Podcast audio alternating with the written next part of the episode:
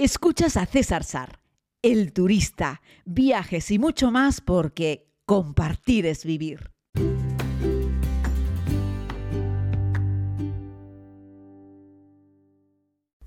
Muy buenos días a todas y a todos, querida comunidad. Hoy les quiero traer una pequeña reflexión. No sé si ustedes vuelan mucho o poco, pero hay momentos en los que estoy realmente cansado de ir a un aeropuerto y tener que pasar pues todos esos controles de seguridad, las esperas, eh, todo el tiempo para abordar al avión, el finger, todo el mundo colocándose, metiendo las maletas, en fin, todo ese trajín necesario para poder volar. En algunas ocasiones sueño en poder hacer un vuelo privado. Pero para eso, queridos amigos, lo que hace falta es... Money. Money. Money makes the world go round, the world go round, the world go round. Money makes the world go round, it makes the world go round. Pues sí, dinero, hace falta dinero. Pero por eso vengo con este podcast en este día para hacer una pequeña explicación sobre cuánto dinero realmente necesitamos para poder emprender un vuelo en un avión privado, cuáles son sus ventajas, las características, en fin, todo lo que podríamos necesitar para decir, oye, a partir de ahora voy a volar en mi propio avión privado, en un jet privado. Bueno, decirte que cuesta muchísimo responder concretamente a esa pregunta. Podríamos decir que ¿cuánto cuesta un viaje en coche entre Madrid y Barcelona? Si alquilas un coche con conductor, bueno, pues va a depender de muchísimas cosas, ¿no? Bueno, lo de los aviones puede ser algo parecido, pero decirte que el auge del alquiler de aviones de jets privados para volar ha aumentado un 220% a lo largo de los últimos tres años, contando eh, justo también antes de la pandemia, ¿no? O sea, quitando este, estos dos años de pandemia, ha aumentado un 220, lo cual quiere decir que es un montón eh, la demanda eh, que ha crecido para el vuelo, para los, para los vuelos privados, ¿no? También decirte que eh, han bajado también muchísimo los precios, ¿vale? Venga, vamos a intentar dar una cifra, un dato, algo para tener una mínima referencia, ¿vale? Depende del avión y la distancia que vayamos a recorrer, el precio puede variar entre los 1.400 dólares americanos por hora y los 13.000 dólares americanos por hora, en función, ya te digo, del tamaño del avión y de la distancia y de si se trata un vuelo nacional o un vuelo eh, transfronterizo. Eh, y bueno, a, eso, a esos gastos de lo que es el avión por hora hay que sumarle también las tasas y los impuestos y también eh, los gastos de la tripulación el número de personas que quiere que te atiendan y los servicios que van dentro del avión a bordo, ¿vale? Eh, ¿Hay gente que tiene aviones privados mm, que se lo pagan entero, que se lo han comprado? Pues sí, hay aviones mm, privados y privaditos baratitos, desde 2 millones de dólares americanos, eh, hasta aviones, pues no sé, por ejemplo, el avión de Messi eh, que costó 15 millones de, de dólares, ¿no? dicen los expertos en vuelos privados que si viajas más de 200 horas al año y tu poder económico te lo permite, te saldría más a cuenta tener un avión propio que alquilar estos vuelos privados, que ya te digo que varía mucho el precio en función de... de no es lo mismo alquilar una avioneta con, dos motores de hélices, yo que sé, alquilar una TR para moverte en unos tramos pequeños por Estados Unidos o por Europa en distancias de una horita o una cosita así, que ya te digo yo que, vas dando algunos tumbos ¿eh? en una TR, o irte en un avión privado, en un, en un avión a reacción, ¿no? Entonces, bueno, eh, hay aviones también mm, que equiparlos con todo, eh, o sea, me refiero, el avión y full dentro te puede costar hasta, yo que sé, hay jeques que tienen aviones privados de 100 millones de dólares, también en función del tamaño del avión, ¿no? Porque hay gente que compra un avión enorme como avión, como avión privado, ¿no? Así es que, bueno, este es un poquitito eh, el precio que te puedo decir, pues, por hora de flete, es decir, por hora de, avión. Luego tienen, depende de dónde salgas y hasta donde vayas, eh, vas a tener también en ocasiones que pagar que el avión se quede allí vacío esperando por ti. Si vas hoy y vuelves mañana, por ejemplo, todas esas horas de espera. O si vas hoy y vuelves pasado mañana, puedes comprarle solo un ida o un ida y vuelta, pero hay que hacer números para, para ver que te resulta más, eh, más económico. Em, y bueno, y hay como páginas web en las cuales puedes entrar y configurar tú mismo. Hay como muchas empresas de servicio charter aéreo eh, que se han como unido dentro de unas mismas plataformas como Air Charter Service, eh, donde tú puedes ahí configurar el día de salida, el día de qué día quieres llegar, cuál es tu destino, número de pasajeros, también si quieres llevar carga o no, eh, y con eso pues te van dando un presupuesto. Que ese precio puede variar también en función de, te han dado un precio hoy, pero pasado mañana las tasas han variado o el precio del carburante ha variado, y ahí con eso ellos van eh, mm, modificando el precio hasta que, hasta que llegas. ¿no? Hay que sumarle los precios de los impuestos, de las tasas, el gasto de personal, eh, las tasas de posicionamiento. Que, bueno, se calcula eh, la tarifa necesaria para trasladar el avión de un aeropuerto a otro. Es decir, tú quieres salir desde un aeropuerto, yo qué sé, en, en, Tarragona, ¿vale? Y quieres volar a un aeropuerto en Nueva York, pero ni es el Pratt ni es el Kennedy, son otros. Decirte que para ese tipo de aviones hay un montón de otros aeropuertos que no son los aeropuertos en los que operan las aerolíneas comerciales, tienen pues pistas más pequeñas, tienen otros servicios, ¿no? Eh, bueno, eh, en el apartado de cosas que hay que pagar, además de esa tasa de posicionamiento que es, tú quieres volar desde, no sé, donde sea, el día que sea, evidentemente ese avión no está en ese aeropuerto ese día, esa hora, porque la hora y el día la has puesto tú, entonces ellos tienen que mover el avión hasta ese punto desde el que tú quieres salir. Esa tasa de posicionamiento hay que pagarla, es decir, no solo es el combustible de traer el avión, sino esa nueva tasa para que ese avión entre. ¿no? Cargas por combustible, evidentemente, porque eso, eso además varía eh, y también en función del tipo de avión que consume más o consume menos, la distancia y la velocidad a la que quieras hacer el vuelo, es decir, ellos pueden planificarte una ruta más rápida o más corta y con eso se hace un cálculo óptimo sobre el gasto de combustible, el tiempo que vas a necesitar y tus necesidades, porque te dices, mire, yo tengo que hacer sí, sí o sí, un Madrid-Ginebra en una hora diez, no puedo tardar más, ¿no? Eh, dentro de lo razonable, evidentemente, esos aviones no son supersónicos, ¿no?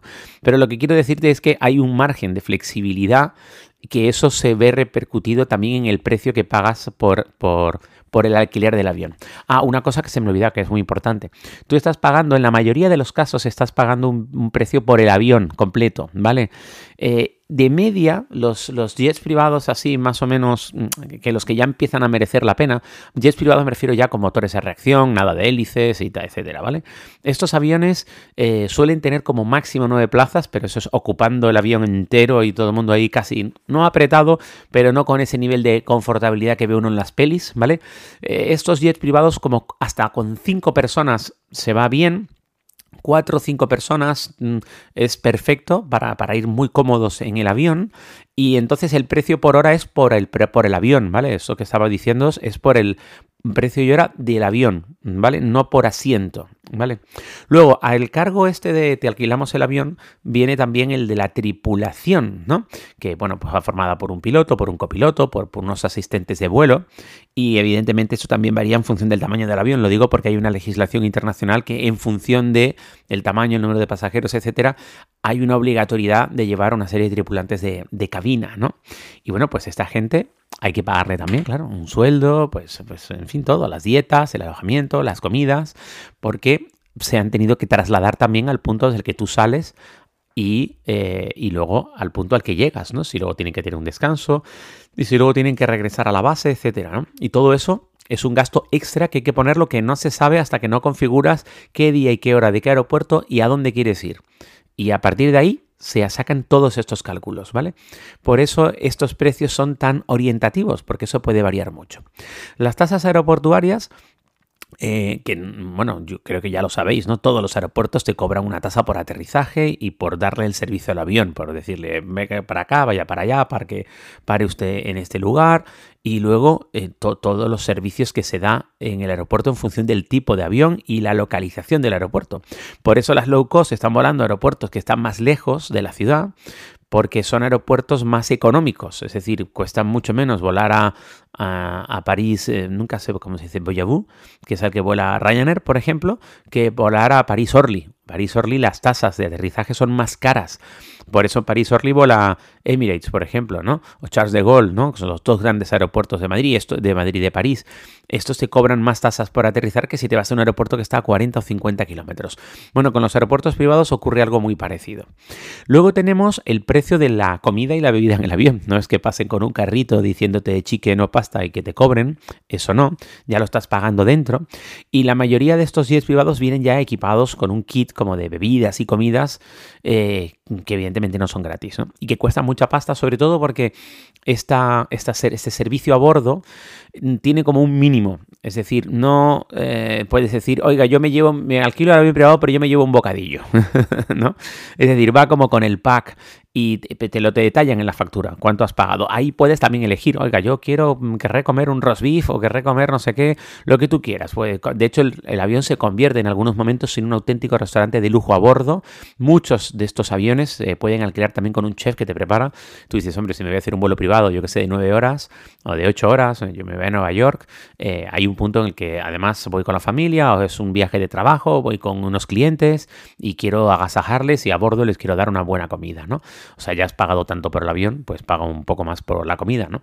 Eh, esto también se paga y hay que, hay que incluirlo en la planificación del viaje. Luego tenemos, en los vuelos, por ejemplo, de Estados Unidos, hay unos impuestos federales eh, que a veces es el 7 o el 8, 8,5% eh, de todo el precio total eh, para los vuelos eh, transfronterizos, ¿no? y eso hay que tenerlo en cuenta. Ojo, hay, hay países, en esto que el dato que te acabo de dar son los impuestos entre, entre estados, en Estados Unidos. En Europa, que yo sepa, no existe eso dentro de los propios países, pero sí es cierto que hay destinos que a los aviones privados les cobra una tasa extra que no tengo muy claro que se cobre a los aviones comerciales normales porque se considera como una especie de impuesto de lujo, etcétera y tal, ¿no? Bueno, que también hay que rascarse el bolsillo, el bolsillo con esto. Pero bueno, vengo también con algunas buenas noticias sobre si se puede ahorrar un poco de dinero o no a la hora de alquilar un jet privado, ¿no? Bueno, la verdad es que sí. Por ejemplo, estos aviones estamos diciendo que un señor está pidiendo, un señor, una señora, está pidiendo un avión para volar de Ginebra a, a yo qué sé, a mm, Nueva York, ¿no? Vale. Entonces, ese vuelo venía de, porque tenía base en, por ejemplo, yo qué sé, Berlín, en un aeropuerto privado a las afueras de Berlín, ¿no? Vale, y entonces se tiene que posicionar de Berlín a Ginebra para de Ginebra volar a Nueva York. Bien, ese vuelo de posicionamiento, que se lo están cobrando en parte a la primera persona, va vacío. Eh, ahí tú podrías eh, pedir una plaza en un tramo vacío. Ojo, ahí ya no eliges tú la fecha y la hora, porque es la hora y la fecha en la que el vuelo sale para posicionarse y estar previsto en aquel lugar desde el que sale su cliente principal. Ahí tú podrías meterte en un avión privado por un 75% menos de lo que vale habitualmente. Y esto lo encuentras también en estas páginas web. Igual te va a costar un pico, ¿eh? Porque, eh, porque no deja de ser un, avión privado y saca la calculadora y te darás cuenta que en Europa, por ejemplo, estos viajes vacíos de posicionamiento suelen ser bastante cortos. Es decir, son aviones que están a las afueras de, yo qué sé, de Ginebra o a las, a las afueras de Berlín, a las afueras de Londres, en aeropuertos privados pequeños y se tienen que posicionar en otro punto de Europa para hacer a lo mejor un salto más largo, ¿no? Eh, y ahí es como eh, puedes aprovechar este vuelo para hacer un, salto privado eh, en casi las mismas condiciones o las mismas condiciones con respecto a la carga, por ejemplo, etcétera, y los servicios que te dan a bordo, ¿no? ¿Qué más? Bueno, mm, Viajar en un avión privado, diréis, bueno, esto qué ventaja tiene, es todo pagar, para eso me pago la primera clase de un Emirates o un, un Etihad o uno de estos, ¿no? Que un día vamos a hacer un podcast sobre lo que cuesta realmente viajar en primera clase en las principales aerolíneas, ¿no?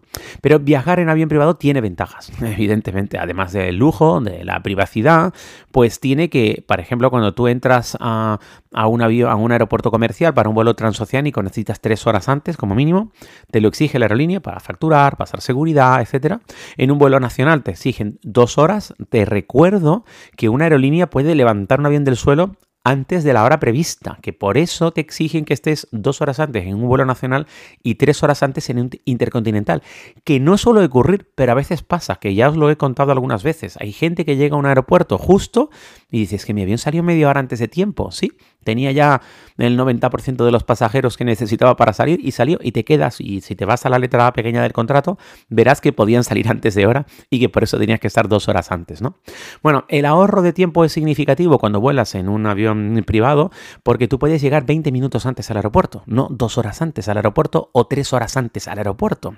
Eh, de hecho, podrías llegar incluso más justo, ¿vale?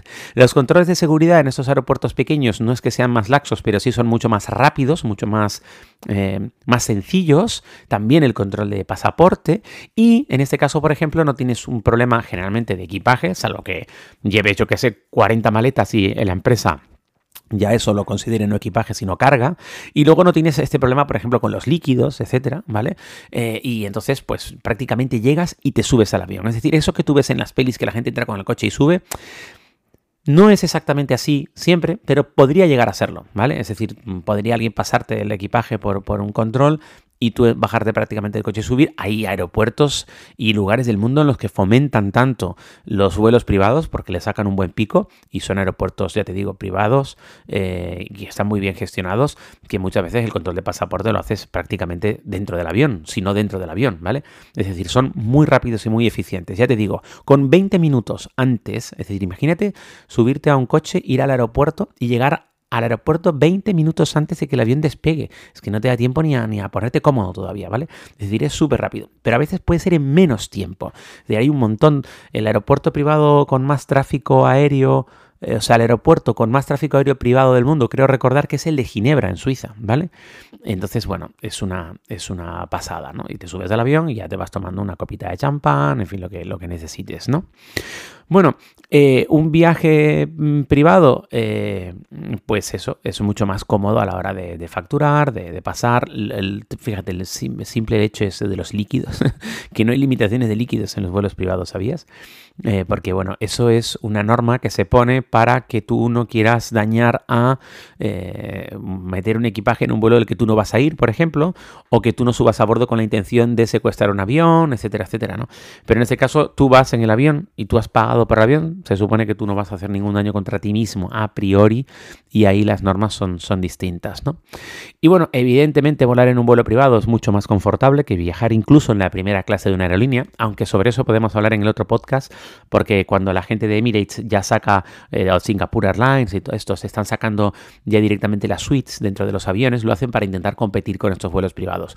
Estos aviones de mm, estos jets privados, por supuesto, tienen baño, ducha, algunos tienen bañera, eh, sala de estar, sala de reuniones, pantalla plana enorme o, proyector, en fin, son unos auténticos chalés volantes que, que tiene todas las comodidades, es mucho más confortable, además de que van súper bien insonorizados, dentro del propio tienen salas ya de por sí insonorizadas. Podéis ver vídeos, hay cientos de vídeos en YouTube sobre lo cómodo que puede ser uno de estos jets privados, ¿no? Y ya te digo, nada, tiene que ver un jet de 2 millones de dólares con uno de 15 millones de dólares y uno de 15 con uno de 50. ¿Vale? Lo digo porque la gente dice, es que Messi tiene. Digo, sí, sí, Messi tiene un buen avión, pero hay aviones muchísimo mejores que el avión con el que está volando Messi, que es suyo en propiedad, ¿vale? Entonces, bueno, eh, otras cosas que hay que tener en cuenta eh, es que el día en el que vas a volar por el combustible, etcétera, puede a, a, eh, afectar al precio, ¿vale? Eh, y la forma que tienes, si eres un cliente habitual, dices, bueno, ¿y esto cómo lo haces? Cada vez que vuelas tienes que volverte loco con todo esto. Bueno, uno, decirte que la mayoría de la gente que usa un jet privado tiene personas que se encargan de hacerle esos trámites, es decir, no están delante de su ordenador tecleando a ver la tasa del aeropuerto, el día, cuál es el día mejor para volar, tal. En fin, no es un regalo de cumpleaños, hay gente que lo vuela habitualmente y tienen un servicio eh, privado, que es un secretario o algo que les organiza todo este tipo de cosas. Y suele funcionar con un depósito. Es decir, eh, la gente que utiliza estos vuelos suele dejar un depósito que va entre, yo que sé, 150.000 y 300.000 dólares americanos, ¿vale? Y con eso ya pueden ir eh, organizando eh, y luego hacen ya el resto, de, el resto del pago, ¿vale? Pero eh, ya te digo, hoy en día hay como metabuscadores online ¿eh? que van a permitir a la persona ir organizando más o menos, o sea, la empresa que lo está haciendo para la persona, por ejemplo, organizando más o menos el vuelo. Pero ahí lo dejo, entre 1.400 y 14.000, entre 1.300 y 13.000, una cosa así, por hora de avión es lo que vale un vuelo privado eh, mm, independientemente de dónde vayas. Es decir, va, a depender, evidentemente, del tamaño del avión, el lugar de salida, el lugar de llegada y las horas de vuelo en la que estés, ¿vale? Ya te digo, el que te estoy diciendo de 1.300, 1.400 dólares por hora es la avionetilla pequeña, ¿vale? La de hélices, que se considera un vuelo privado, porque al fin y al cabo es una avioneta que está esperando por ti con un piloto, un copiloto y llevarte a un sitio pero está todo mucho más cercano a los 13.000, 14.000 dólares americanos por hora que a los 1.300 dólares privados para, para hacernos una idea del tipo de avión que tenemos todos en mente cuando pensamos voy en un jet privado, o sea, vas a ir allí como, como, un, como un pro total. Bueno, pues esos están más cerca de los 13.000 dólares hora el avionaco. A eso hay que ponerle todas las otras cosas, todos los otros gastos que te he contado. Así es que nada, si estás en esa situación, animarte a que lo compartas con nosotros si estás escuchando este podcast, si tienes un avión privado, por favor, me encantaría poder compartir contigo un vuelo. De verdad que soy flexible, ¿vale? No te voy a poner ninguna exquisitez sobre desde dónde salir y a dónde vamos a ir, ni cuándo vamos a hacerlo. A mí me encantaría mucho poder disfrutar de la experiencia de volar en un jet privado, por supuesto, para contároslo a vosotros. Alguien tiene que hacer el esfuerzo. Y no sé, igual podríamos entre todos hacer una vaquita, aunque yo creo que si vamos a buscarnos cinco, cinco personas de la comunidad para hacer un vuelo privado, y queremos hacerlo bien, bien, mm, yo creo que ni con una vaquita nos va a alcanzar el presupuesto. Ya te digo yo que no. Gracias por escuchar este largo podcast, pero es que hablar estas cosas de tanto lujo lleva evidentemente su tiempo. Felices vuelos y hasta mañana.